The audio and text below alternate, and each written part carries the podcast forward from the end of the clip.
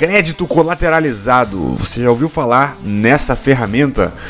Hoje estamos aqui reunidos, eu, Eduardo Barreto, Olacir Lima, Alan Pernanchini, William Porner, para falarmos, ou melhor, para fazermos perguntas né, para especialista em crédito colateralizado da Esperato Investimentos, Cláudia Demétrio, que vai esclarecer aí como funciona essa ferramenta, quais são os benefícios para quem serve, do que se alimenta.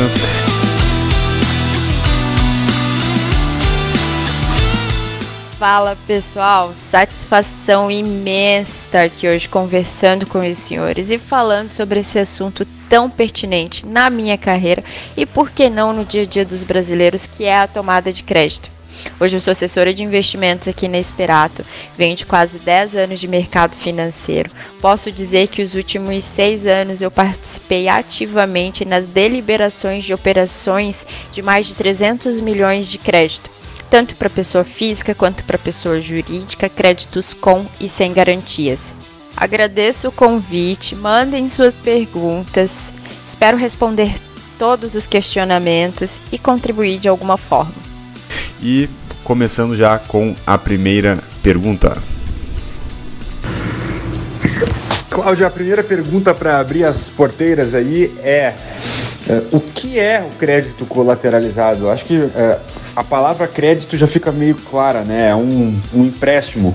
Mas o colateralizado, o que, que significa e, e como é que a, funciona esse serviço pela XP?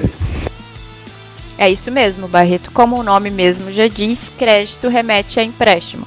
O colateralizado é uma exigência da instituição que vai conceder esse crédito, esse empréstimo, de que o tomador dê uma garantia. Isso é uma exigência dessa modalidade de crédito.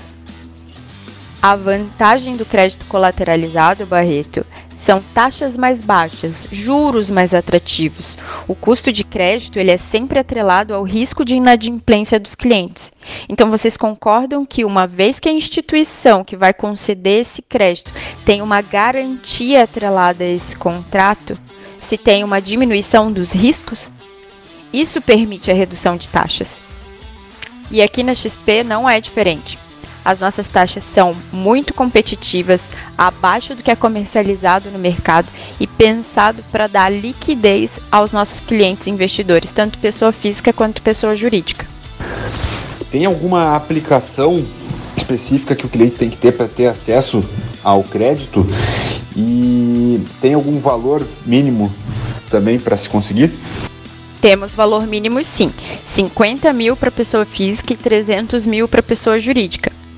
Cada ativo, Barreto, é distinto em liquidez, duração e volatilidade. São essas características que vão determinar o valor que é possível o cliente tomar de empréstimo.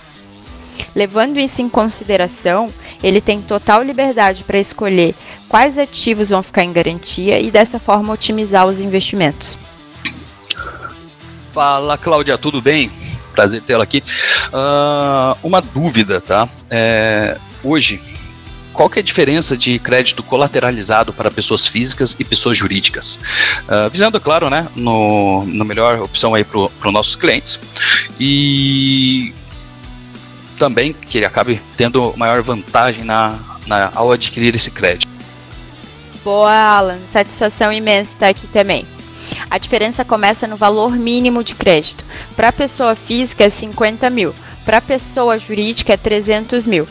O prazo a ser escolhido é o mesmo, o fluxo de pagamento somente no final. A diferença está no IOF, Imposto sobre Operação Financeira, que, vale lembrar, está é, de acordo com a legislação. Mas dentro da pessoa jurídica, o máximo cobrado de IOF é 1,88% no período total do empréstimo, e na pessoa física é 3,38% no período.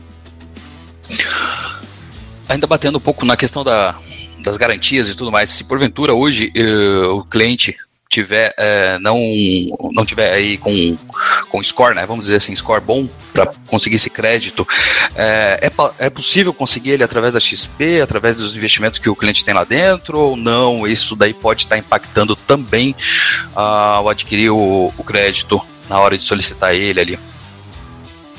Boa pergunta, Alan. Mas não.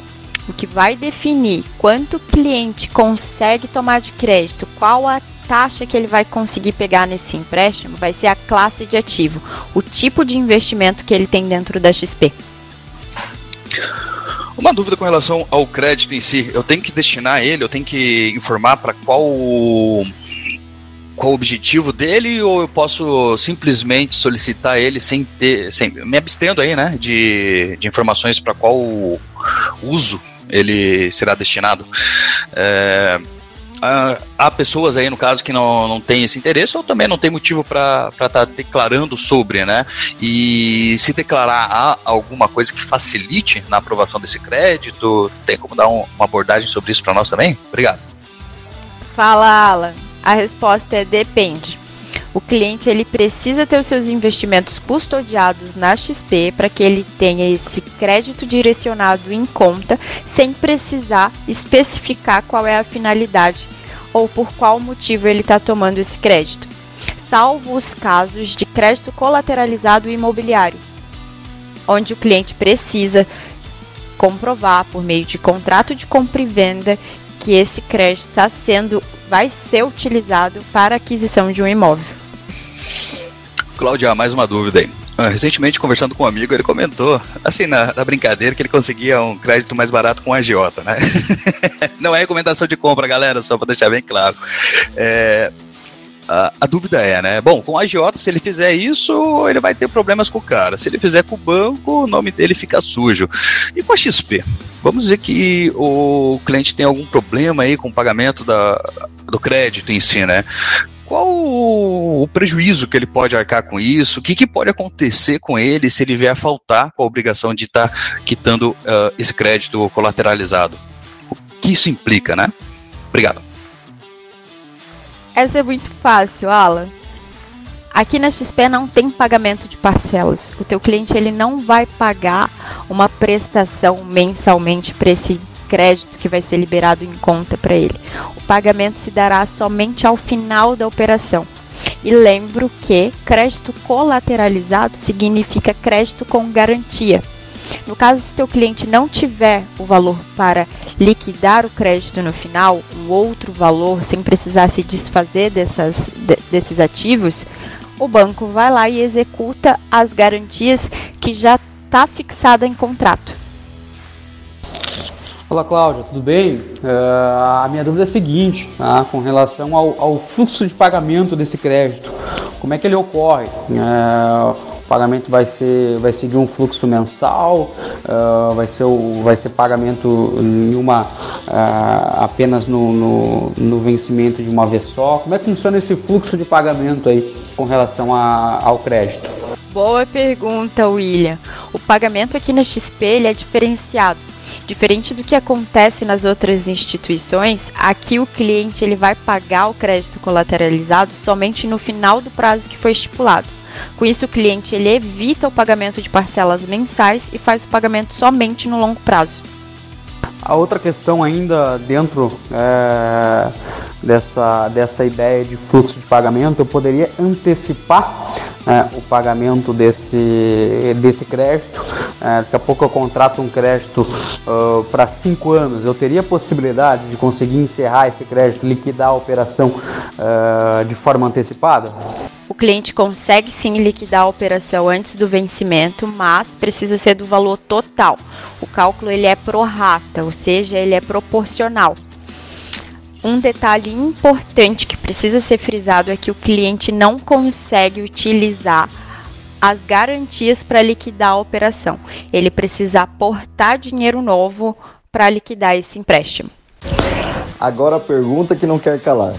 Posso pegar um crédito colateralizado e reinvestir o dinheiro que eu peguei em crédito? Por exemplo, se eu tenho um milhão de reais com uma LTV de 80%, eu posso pegar crédito de 800 mil reais, certo?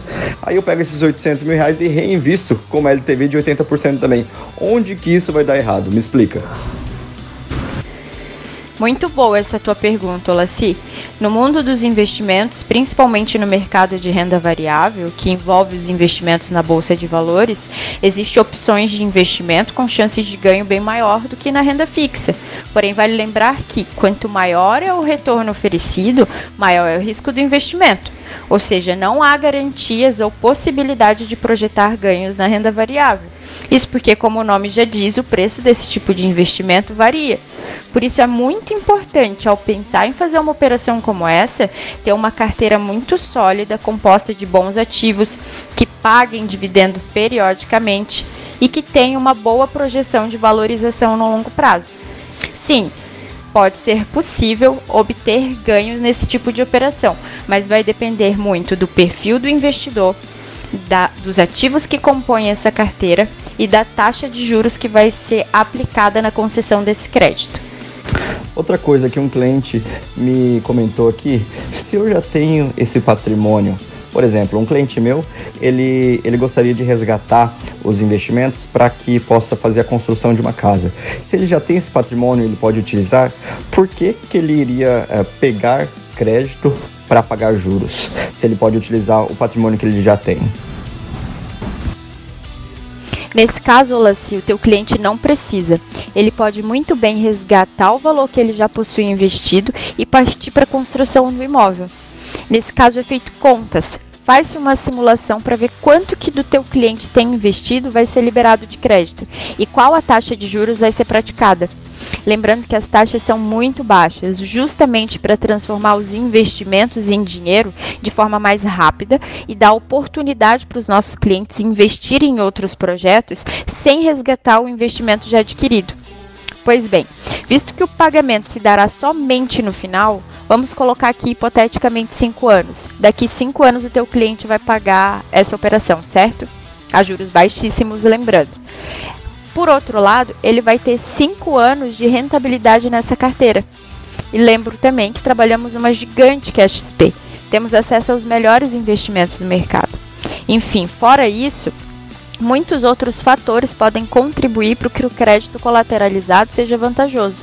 Se o teu cliente paga aluguel, por exemplo, esperou juntar uma certa quantia para poder investir nesse imóvel. Se for esse o caso, a XP vai liberar o crédito, ele vai construir a casa, o imóvel, ele pode, se for da vontade dele, ele pode reinvestir esse valor antes pago em aluguel a juros compostos.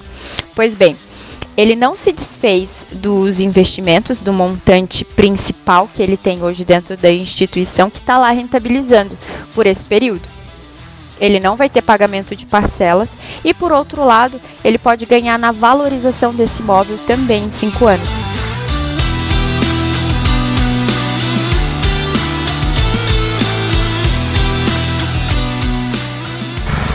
E fazendo as considerações finais, então, tá aí um, um belo conteúdo para vocês passar para os amigos aí. É, espero que vocês tenham gostado do nosso episódio. Lembre de mandar sugestões de assunto, a gente está sempre tentando manter vocês atualizados. E não esqueçam de nos seguir no arroba central do investidor, que é a, a nossa rede social aqui do podcast. Um grande abraço a todos e até o próximo episódio. Tchau!